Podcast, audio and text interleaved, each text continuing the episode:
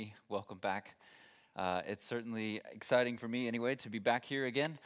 Uh, it was, uh, I don't know, hopefully you had uh, whatever you needed from your summer vacation, whether it was relaxing or productive. Mine was more in the productive element, uh, just moved to a new place, which is uh, always exciting and a lot of work, but I'm glad to be back here with you guys today. Now, typically, we do go through a series. Uh, we're usually going through different series at different times, and most of the time, those series are kind of geared for one book that we're kind of going through. And uh, just so you know, or you can kind of be getting excited about, maybe even reading ahead and getting prepared, uh, in two weeks, on the first week of October, we'll be starting Daniel, the book of Daniel, which is an incredibly interesting and fascinating and challenging book uh, when we look at Daniel and his character and try to apply uh, what he, the way he lives to our own lives. So we'll be starting that in a few weeks. So the next couple weeks, we have this kind of special thing. This uh, you have the special privilege, if you will, of hearing some standalone sermons this week and next week, meaning not connected with a series of any kind. And today's message may be just kind of the standalone sermon, our first message back. Uh, but I believe God wants us to really hear this message well and to take what He has for us to heart. My hope for all of us here today, through the message that we're going to be looking at today, would be that through it we would have this kind of renewed excitement, an ignited, a reignited passion, and a determination for church community to know why we're here, why we're doing what we're doing, what we're called to do, and the purpose in that, and the yeah, the, the meaning behind it all and why it's so important to understand those things. And so, at the very least, my hope is that you would just have this new hunger to seek God and what God is calling you to do and how to be knowing with a confidence what that is in your life. Because I believe God has planted this service, and I, I want to kind of apply some of this, what we see in Nehemiah, to this particular service here in Calvary Chapel because I believe God's planted this service here for a reason. And I believe God has blessed us, blessed this service in the past few years. We're coming up on five years now since we started church at five. And he's, he's planted it, he's done it, he's done a, per, a, a good work in it so far. I've seen a lot of growth. I've seen, I've heard stories of how God has worked in individuals' lives, changing hearts. And I believe that the work that He's called us to do as a service, at least for my part anyway, is not finished yet. And so we want to be continuing that.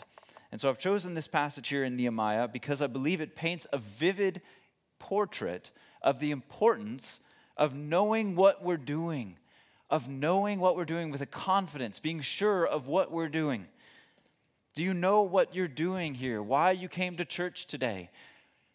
Why, especially those of us who serve in church, why are you serving here? Why are we, why are we broadcasting this on YouTube? Why are you watching it on YouTube? What, what's the purpose in all of this? And we want to kind of keep a, a little bit of a scope here. You see, there's, there's a purpose we are hoping, hopefully, all to accomplish as Christians, whether it's our individual Christianity or as the global church or the local church here in, in Calvary Chapel, here in Freiburg, or even right here in this service. We have specific goals, we have specific purposes that we're trying to accomplish. But when we don't know with any certainty what we're doing or why we're doing it, if we're just kind of going through the motions and we just kind of get caught up in doing things because that's what we do, we don't understand what we're doing or why we're doing it, and most importantly, who we're doing it for we can be easily stopped from moving forward. We can be distracted or we can be misguided or taken off the course that we're meant to be on, and then we are unable to continue any great work for God on either a personal level, a local church level, or even a global scale. How can we continue a great work for God when we don't even know what that is? So today I want to look at this excerpt from the story of Nehemiah, the, from the book of Nehemiah, and his story and, and how it shows us and what we can kind of learn from him and how he stays so focused to finish the work that he began, to finish the work that God calls him to do, despite all attempts to thwart that work along the way. through all kinds of oppositions and distractions and misdirections, he continues on the path. He doesn't sway from one to one side or the other. Now, Nehemiah's story, we don't have time to read the whole book. Uh, it was a lot of text as it is. But Nehemiah's story begins with a man who has this burden pressed firmly on his heart. We kind of were introduced right from the beginning, if you start at the beginning of the book of Nehemiah. Uh, he heard, he kind of asked, Hey, how's things going in Jerusalem? Because he's not in Jerusalem at the time. And he asked, How are things going there? And he hears a report of what's happening and how the city that represents God's chosen people, something that was that meant something to him, that he saw a value in, was in complete ruin. It was unguarded, unprotected, vulnerable to attack. The walls were rubble. And he's so burdened by hearing when he hears this truth that he's moved to weeping and fasting, and he spends days in prayer over the city of Jerusalem and its people, that God would see them and, and make a way for this to be remedied. He's moved, he's burdened in his heart for it. And Nehemiah is an Israelite, uh, but as I said, he's living in exile, uh, which is a remnant of when the Babylonians had come uh, f- quite a few years before and taken many of the Israelites captive. We'll be kind of looking at that a bit with Daniel. He was also one who was taken all the way back when the Babylonians were in charge. Now he's uh, it's the Persians, and he's in Susa working as a cupbearer for the Persian king. So he's kind of pretty high up, uh, Nehemiah. And it seems as though, on hearing this, even though he's burdened, even though he feels this great weight in his heart, there's nothing really he can do, right? He's, he's way, he's far away. He's doing a completely different thing. What can he really do? And so he's really moved, he's grieved. It seems all he can do is to just simply pray for God to do a work, for God to do something, for God to create some kind of way for this to be remedied for the people and for the city of Jerusalem. But God sees his heart. And he creates an opportunity for him to make that difference. To follow the burden that, he's, that he has pressed so firmly on his heart for his people and for this city. And so one day when he's going before the king, the king notices how sad he is, and that was pretty dangerous. So obviously, it wouldn't have been a normal thing uh, for him to be sad, so because the king notices, first of all, and second of all, it was probably dangerous. Typically, you know, as uh, working for the king who ruled such a, a massive empire, you couldn't be like, "Yeah, here's your cup, man." Like you couldn't you couldn't be in the king's presence like that. Presence like that. You had to kind of have some sort of pleasant demeanor. And yet he was so burdened, so overwhelmed that he couldn't contain himself, and it was obvious. But on this particular day, the king is also moved in seeing Nehemiah and this, in his kind of state of distress that he's obviously in. And so the king asks him, What's wrong? What's going on, man? You're always normally in such a good mood. What happened? And Nehemiah tells him kind of the whole story about how he's heard of the state of Jerusalem and the state of the walls and how burdened he is and how upset he is about it. And the king is also moved when he hears it. He's moved so much, and we can, I think, obviously say that God's providence is at work here behind the scenes in creating an opportunity for him. And he's so moved when hearing about uh, what Nehemiah tells him that he sends Nehemiah out, giving him everything he needs. Giving him everything he needs. He, he's financially now backed. He's got access to all the material that he'll need to rebuild the wall. He's got the, all the paperwork in order to have the, the right to do it.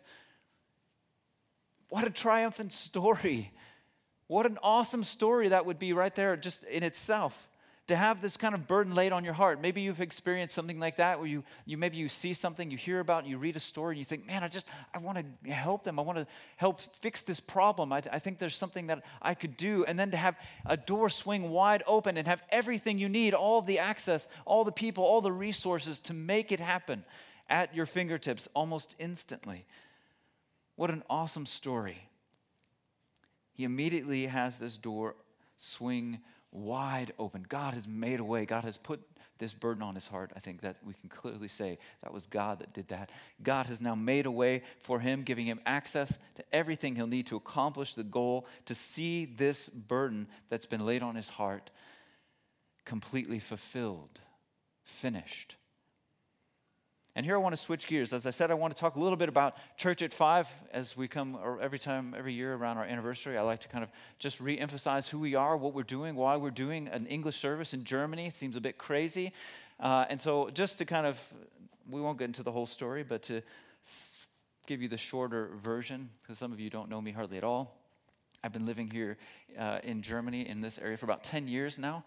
I'll actually be coming up on my 10 year anniversary in October as we have our five year anniversary as Church at Five. And uh, I'm not originally from Germany, from Texas originally, if you couldn't tell that I'm not German. And this idea of an English service has been something that was burdened on my heart for many, many years before we started. Uh, it was almost immediately after I came here to Germany that I really felt this, this burden. I, I simply walking around the city, um, you hear so much English being spoken amongst people. And I thought, man, there's just there's something here. There seems to be such a large percentage. I, I began to feel that there's a, a, real need and, and certainly a potential to try and reach parts of this city that a German service are just never really going to be able to reach and maybe never be able to fulfill in the same way. Because we have so many people here for a short amount of time that maybe don't even have time to learn the language. And so I want to, it just, again, I don't, it wasn't a, something that I just went out, set out to do. It's just something that really, I feel God burned on my heart. And the door did not swing wide open for me so uh, instantaneously as it did for Nehemiah. Uh, it was quite a few years. And I just, uh, I spent a lot of time praying about this for several years before God opened any kind of opportunity, long, before I even was a part of this church. And, but eventually we got to that point. Again, I'm giving you the short version where God did create this opportunity for me to be able to, to, to for us as, as Calvary Chapel to start this English service. And I, I just want to say that to kind of give you a little bit of a backstory in the sense that maybe you think, okay, well, okay, Calvary Chapel, they've got an American, one of the elders is American, one of the elders is Australian. They probably had nothing to do on a Sunday night, so they just thought, hey, we'll just fill the time with an English service. And it's not like that at all. It was, it was a lot of things that went in behind it for years, even. It's not something that we're just doing because we have nothing better to do. I believe in this service. I believe in what we're doing here. I believe in what God wants to build through this service by reaching into each and every one of your lives. That's my ultimate goal to reach into your lives, into your hearts, to build you up, to give you the tools that you need to bring you to where you're going to go next. The one thing we can say about this service that I've seen in the five years so far is that there is a lot of people who come in and out for different seasons of time. And I want to build you up and give you what you need as God brings you into what's next. And just like Nehemiah, I feel incredibly blessed, right, that this door was open and that we're here today. We're gathered here doing this service, something that I couldn't have even foreseen uh, seven, eight years ago when it was first put on my heart, at least not the way that God ended up opening those doors for it to happen. But I feel, I feel blessed by that. God certainly provided the, the place, He provided a church that we can, that we're, uh, we as the elders are excited about what God's doing here. He provided a lot of people. I know Giannis has been here since before the first service. I know for sure. And yeah, God gave us everything we needed for this to happen. But Nehemiah also faced some incredible opposition. Actually, he, to a, an extreme, we don't have time again to go through the story, but there's part the, uh, there's certain sections of time as they were building the wall that the builders had, had their, their weapons on their side, ready to, to defend themselves if they needed to. I feel thankful that I never had to have a weapon on my side. Coming from Texas, it might have been a little bit too cliche. But uh, when it comes to opposition, there was certainly some opposition along the way, but nothing like that. But as we get back to our text, and we read through kind of where we're at in this point in the story, where we're coming to is Nehemiah has now endured many different types of opposition, some of them violent. But now he's almost done. He's almost to the end. He's close to finishing the work God has called him to do. But his enemy has not given up. His enemy has not given up. And here, as he's so close to the end, they'll use three different methods in an attempt to distract, to stop or at the very least slow down the work that Nehemiah is seeking to accomplish for God. And I believe that is always true of every church, of every service. The enemy is always trying to fight against what God's trying to build up. And we never want to get to a point where we're just comfortable and we think, all right, walls are built, we're, we're good now, nothing bad's going to happen. We've, we've accomplished the work in this lifetime, we're always at that state of being close to the finish, and the enemy is always going to be trying to get that to stop. As we look through these different attempts that we see here in the text, and the method they use to distract Nehemiah from doing the work God has called him to do, I think we can will easily see some application for ourselves in our lives. Not First of all, personally, I think we'll see some application for us as individuals in our Christian walk, but also congregationally, as this church, as this service, and what God has called us to do. God has a calling on each and every one of our lives, a purpose we are designed and empowered by the Holy Spirit to fulfill. And yet, we have an enemy, not one of flesh and blood, but a spiritual enemy, the devil who will, by any means necessary, seek to stop us from fulfilling that purpose, or to bring us off track, or to mess us up, or to slow us down so much that we never get to where we could have been. So here are the oppositions, the attempts to distract the work of the Lord. The first method that they use is just simple, gentle persuasion. Simple, gentle persuasion. And this can be applied to so many different ways uh, or distractions in our life. In verse 2, he says, they just say, Come, let us meet together in one of the villages. It's really, it's really low key. It feels like, hey, you know, we know what, I mean, there's a lot of past here. We know what everything happened in the past. Let's just get together. Let's just talk about it. It sounds harmless. It seems harmless enough. It seems like it's just a simple meeting. And we can think, well, what's wrong with Nehemiah? Why won't he just take this meeting with someone? Why won't he just take a few minutes to do this or take a few minutes to do that? Because he's a man who knows what he's called to do. Because he's a man who knows what he's called to do. He knows the purpose that's been put before him, and he will see it to its completion. He knows what his purpose is, and anything that would seek to distract from that is not worth his time and is not from God. Moreover, he knew his enemy and he knew their tactics. So he could see right through their attempts to prevent the work from being finished. He could see right away. Listen to his response. Verse 2 continued, But they were scheming to harm me. He knows. So I sent messengers, in verse 3, so I sent messengers to them with this reply I am carrying on a great project and cannot go down. I'm doing a great work, some translations say. Why should the work stop while I have it, while I leave it and go down to you? Why should the work stop?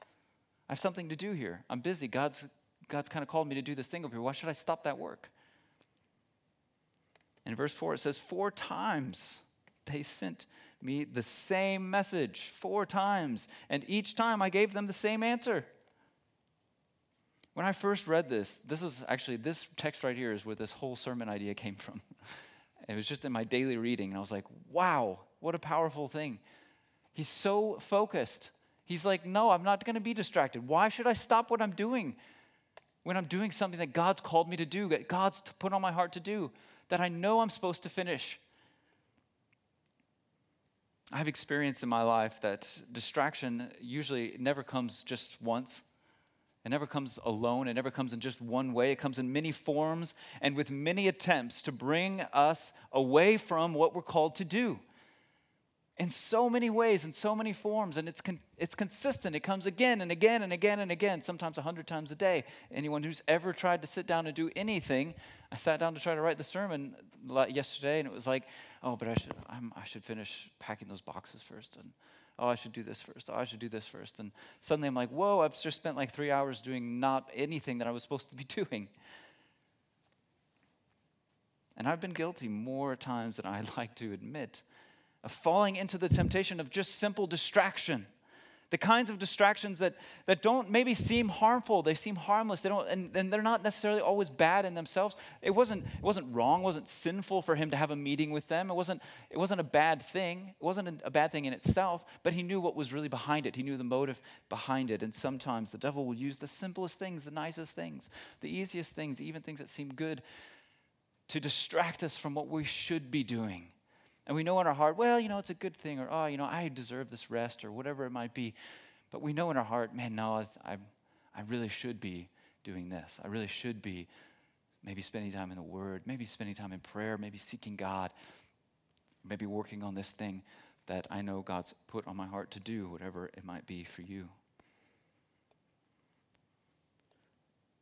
When they are distractions that stop me from doing the work God has put on my heart to do, it becomes sin.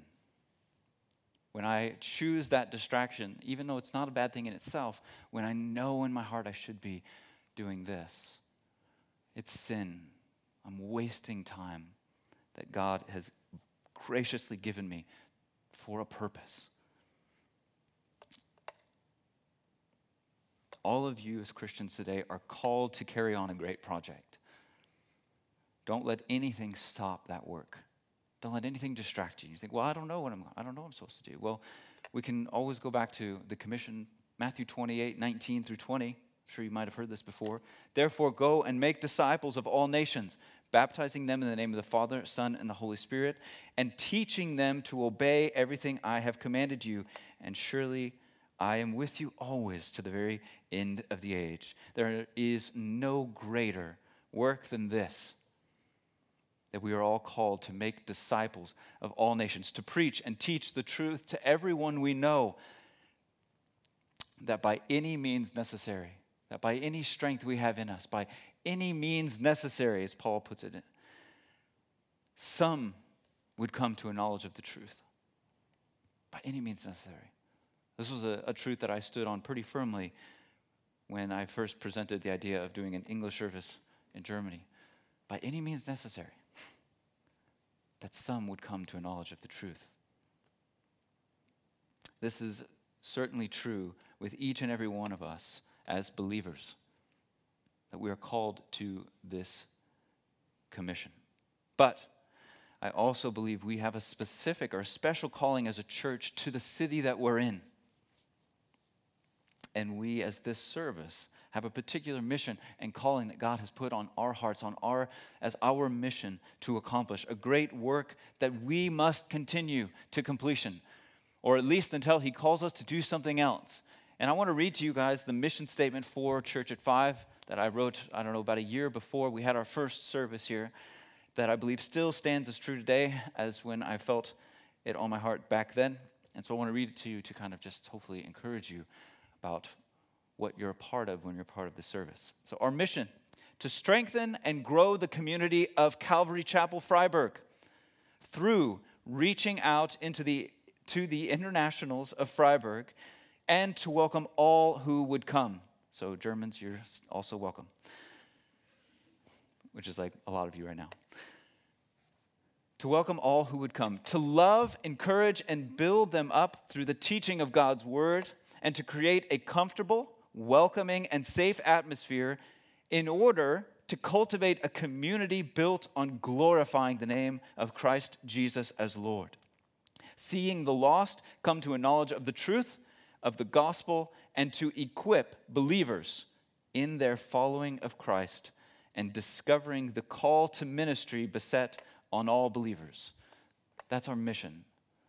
Everything we do, everything that we decide, every kind of uh, as we move forward and we kind of morph ourselves into who we are becoming as we grow, it's all based on this mission that we are setting, setting out to accomplish, to see completed.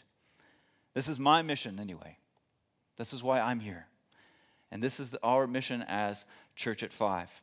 And I want you to all take that on and to feel it and to sense it, that you would feel welcome when you come here I want you to feel that this is a place that you can grow spiritually, that you can be authentic, that you can be yourself and grow to where God is taking you. and also that you can be growing and connecting to one another as a community. But I would say for me personally, above all, what I want more than anything, as I mentioned earlier, is to equip you. I want to equip you.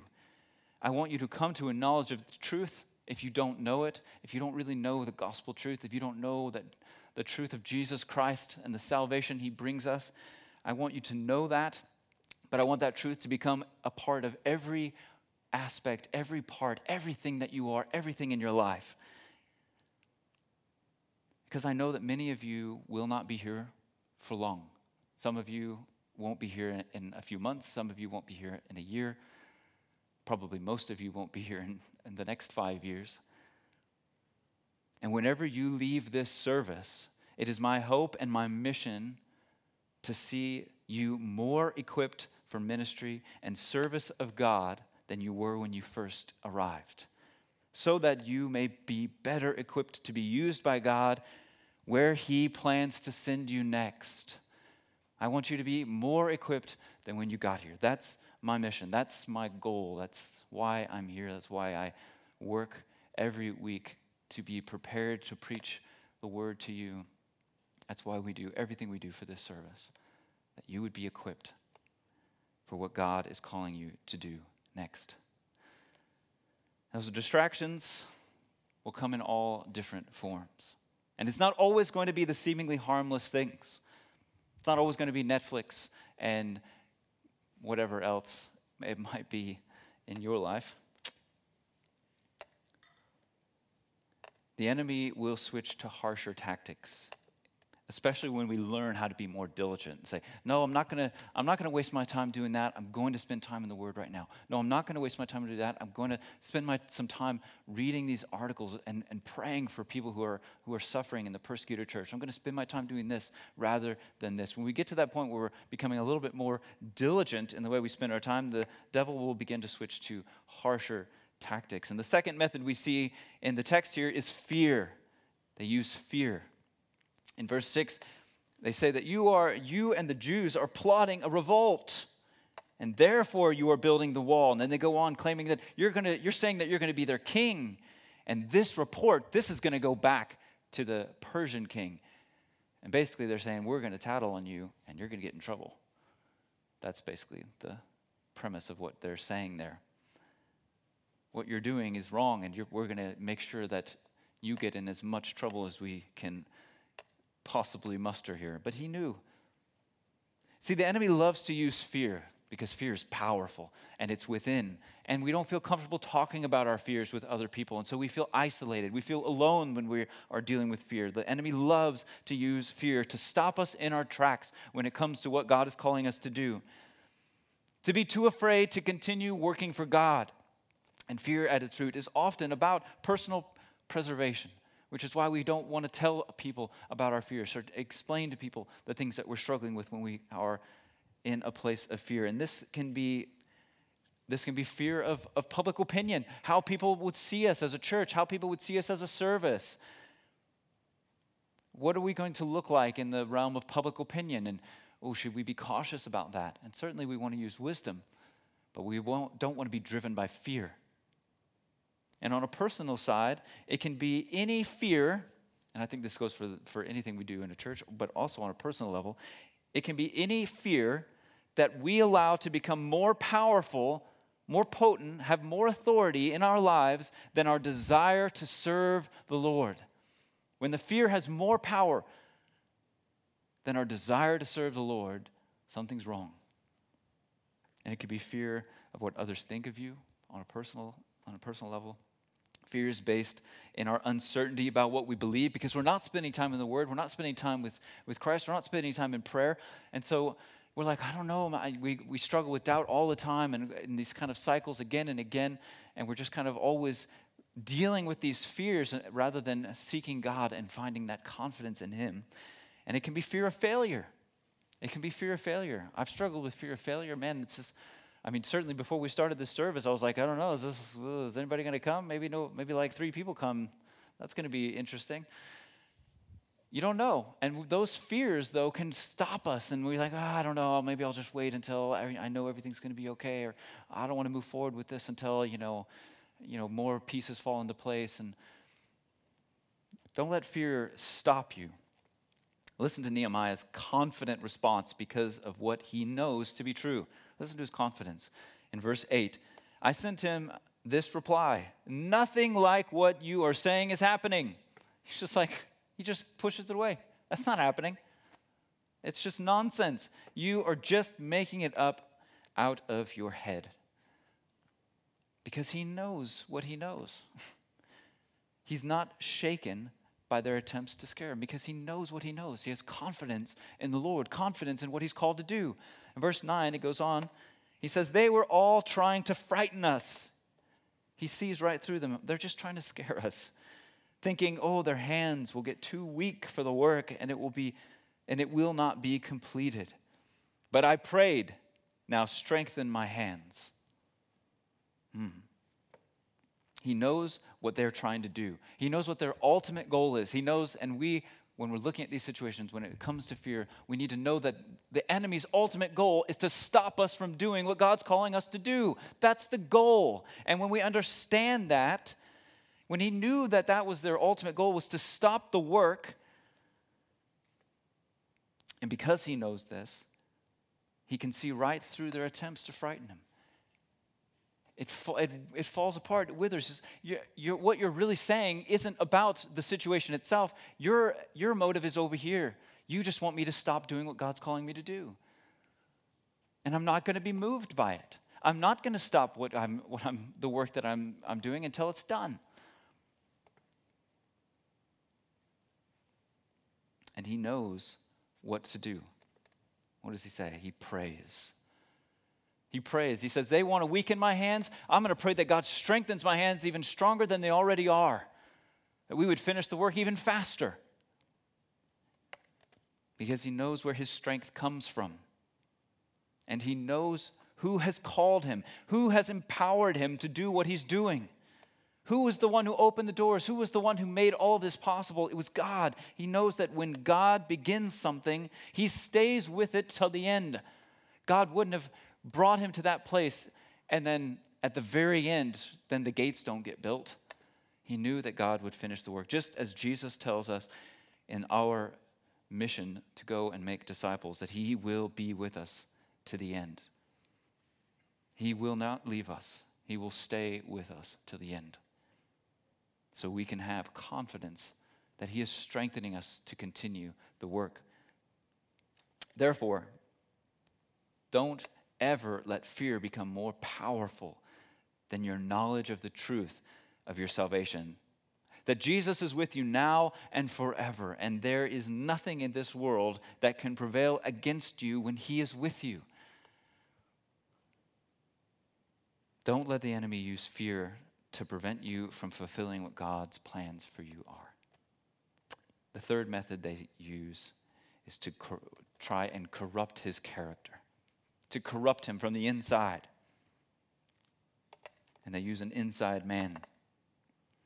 In verse 10, it says, He, and this is, this is somebody that he would have trusted. This was a friend. This was someone he knew, a man of God that he said, Let us meet in the house of God inside the temple, and let us close the temple doors because men are coming to kill you. By night, they are coming to kill you. So this came from within the walls. All the other attempts came from outside the walls. This came from within. And this is often true. Sometimes things come from even within our walls, within the church.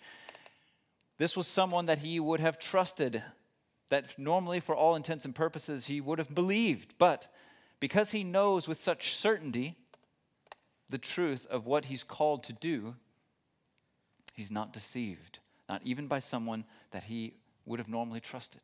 He can still see through even them. The tactic here is to kind of play on his fear, his self preservation, just like before but to be this kind of voice of reason, this voice of trust. Hey, I'm here to help you. I'm going to try, they're going to try to kill you. Come, I'll, I'll keep you safe. You can come with me, I'll protect you. And this is all a means of manipulation to corrupt him.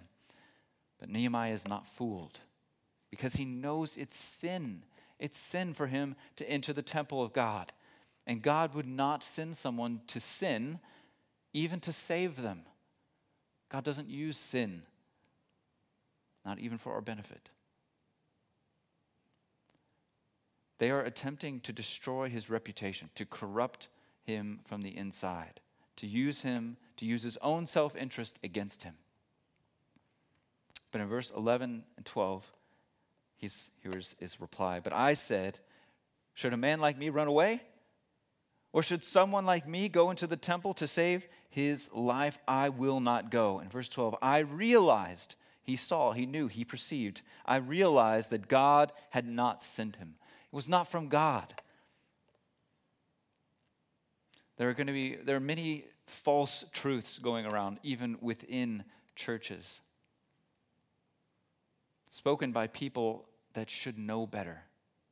That should know better than to spread false truth. And these truths often appear to be something that's for our benefit. They seem to be something that's trying to take us under our wing and try to protect us, and maybe even be something that's for our benefit. This is why it's so important that we know what God's word says and that we live a life led by the Spirit, that we walk by the Spirit in everything we do, because those two will never contradict each other. God's word and being led by the Spirit will never contradict each other because the Bible is the, the, word of, the, is the word of God and it is breathed by the Holy Spirit. He's not going to contradict himself. And so when we know, when we're led by the Spirit in our lives and we know God's word, it keeps us so that we can, just as Nehemiah, we can realize quickly, mm, that doesn't fit. That's not the truth. That's going to take me away from the truth of what God is really calling us to do as believers. It's our enemy attempting to divide us, to misdirect us, so that we're no longer focused on the real truth that matters that Jesus Christ is Lord of Lords and the one and only way of salvation, the greatest truth of the Bible. But instead, we end up focused on ourselves. Often, these false truths are all about making our life better or feeling better about ourselves. And, and it's, in itself, it sounds like that's a good thing. Just like Nehemiah might have thought, okay, this guy's just trying to protect me. That's a good thing. I should trust him. But the reality is, there is nothing greater, there's no greater truth than Jesus Christ, than knowing Jesus Christ and being known by Him. Nothing more freeing, nothing more empowering, nothing that will make do any greater good than simply knowing Jesus and being known by Him. This is the truth that we believe and preach here in this service and in this church. So we will experience opposition as Christians, attempts to distract us, to stop us, and to prevent us from doing any great work for God. When God builds something up, the devil does all he can to either tear it down, to slow down production as much as possible, to try to, or to lead us into building something that isn't for God at all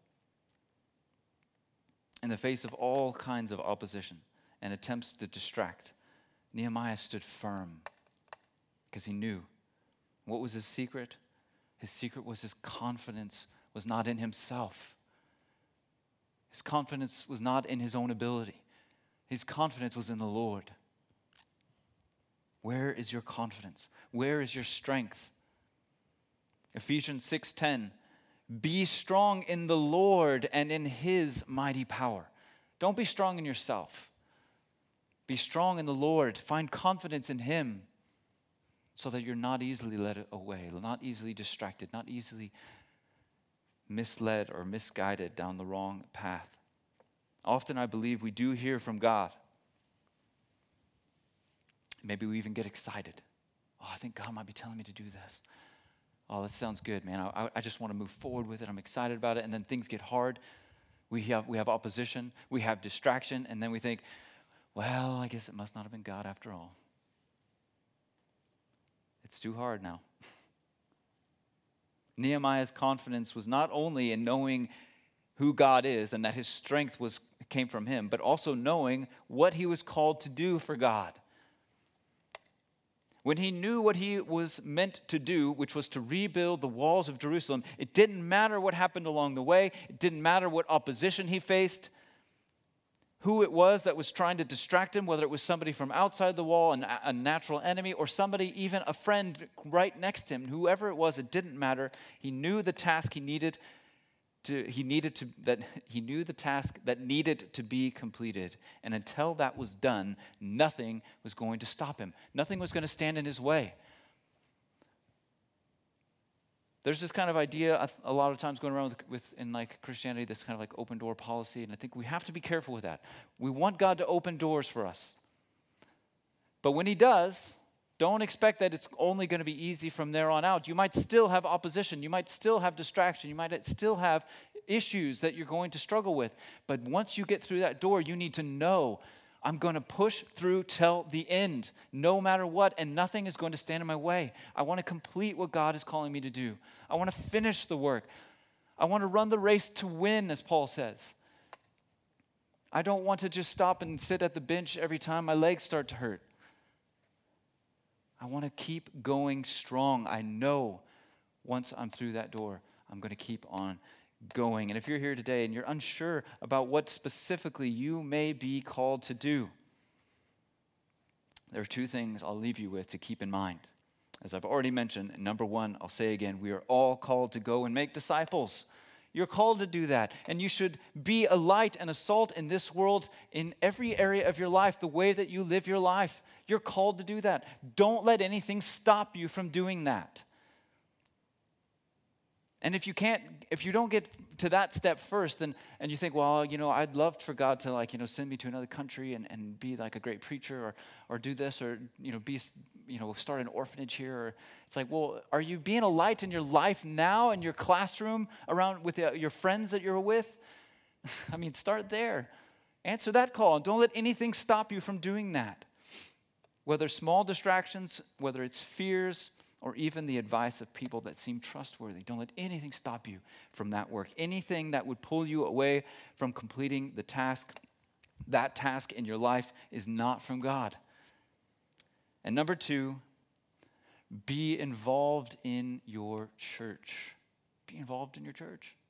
If this is where you, if this is a church you call home, we'd love for you to be more involved. If this if you have another church you call home, then that's also fine. Be involved in your church though. Be involved in your church because churches have a mission. I can tell you, I shared some of it today. I can go on and on if you want to come and talk with me. We have a mission and a vision that's given to us by God that we're seeking to accomplish here in this service, in this church. And if you don't know exactly what God might be calling you to do in your life right now, I encourage you to stand with us, stand with your local church and what God's called them to do. And let me tell you, this is from my own experience join, join in with us. Join in with, in us, with us with what God's doing, with what God's doing in your community, because as you grow in that, God just might be preparing you personally for something else.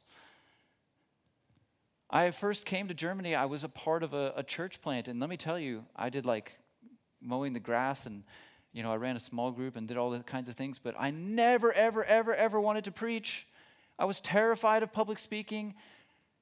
And I never thought that God would lead me to this place right now. But through that experience, God prepared me in ways that I never could have possibly known. So be involved, be as involved as you can in your local church, and let God use that to shape you and train you for something that He might have for you later. That you'll never, if you don't, uh, something else I can tell you from my life experience, I'll wait for my notes here. If you don't learn the lesson God's trying to teach you now, when you go to the next place in your life, you're just going to have to learn it again. Because God wants us to get to certain places before He can give us more. So learn the lessons all that you can with where you are right now in this season of your life so that God can prepare you as best He can for what the next season will bring. So, in closing, I want to just finish by reading the last verse we read, verse 16, again, as an encouragement for us all and what this can mean for our lives and city. When all our enemies heard about this, so that the work was finished, this was after everything was done, all the surrounding nations were afraid and lost their self confidence. They didn't have their self confidence against them anymore because they realized that this work had been done with the help of our God. We cannot accomplish anything great without God's help when He is our strength and our source. The more time that you spend with Him in prayer and reading His Word, the deeper you'll go in that relationship with Him. Seek Him first so that you have a source of strength. And as that relationship deepens and thrives and becomes something living in your life, God will begin to use you more mightily than you could ever imagine now. And I can tell you from my own experience that is truth. Because it's not the work done by your strength, by your abilities alone, but by the strength that comes to us through knowing Jesus Christ as our Lord and Savior. As the Holy Spirit empowers us with the gifts given to us by God our Father. Let's pray. I'll invite the band to come up as I do. Father, we thank you for everything that you've given us that you put things in our hearts. You put troubles on our spirit, things that we see in the world that we think, I want to be a part of seeing that become something better. I want to see people coming to a knowledge of the truth. I want people to have joy through knowing you that I've received. I want to spread the light that you've put into my heart. I want to have that strength without fear to be a salt and light in the world. I pray, Father, that each and every one of us would be empowered today, would be strengthened today, and that all of us would have a new sharpness in our vision for not just the greater commission you've put on all of our hearts, but the specific calling we have in our lives and how to live out that great commission in our communities, in our workplaces, in our classrooms, in our families. To be that light that we're called to be. Give us your strength. In Jesus' name, amen. So I invite you now to stand. We'll close with some worship together.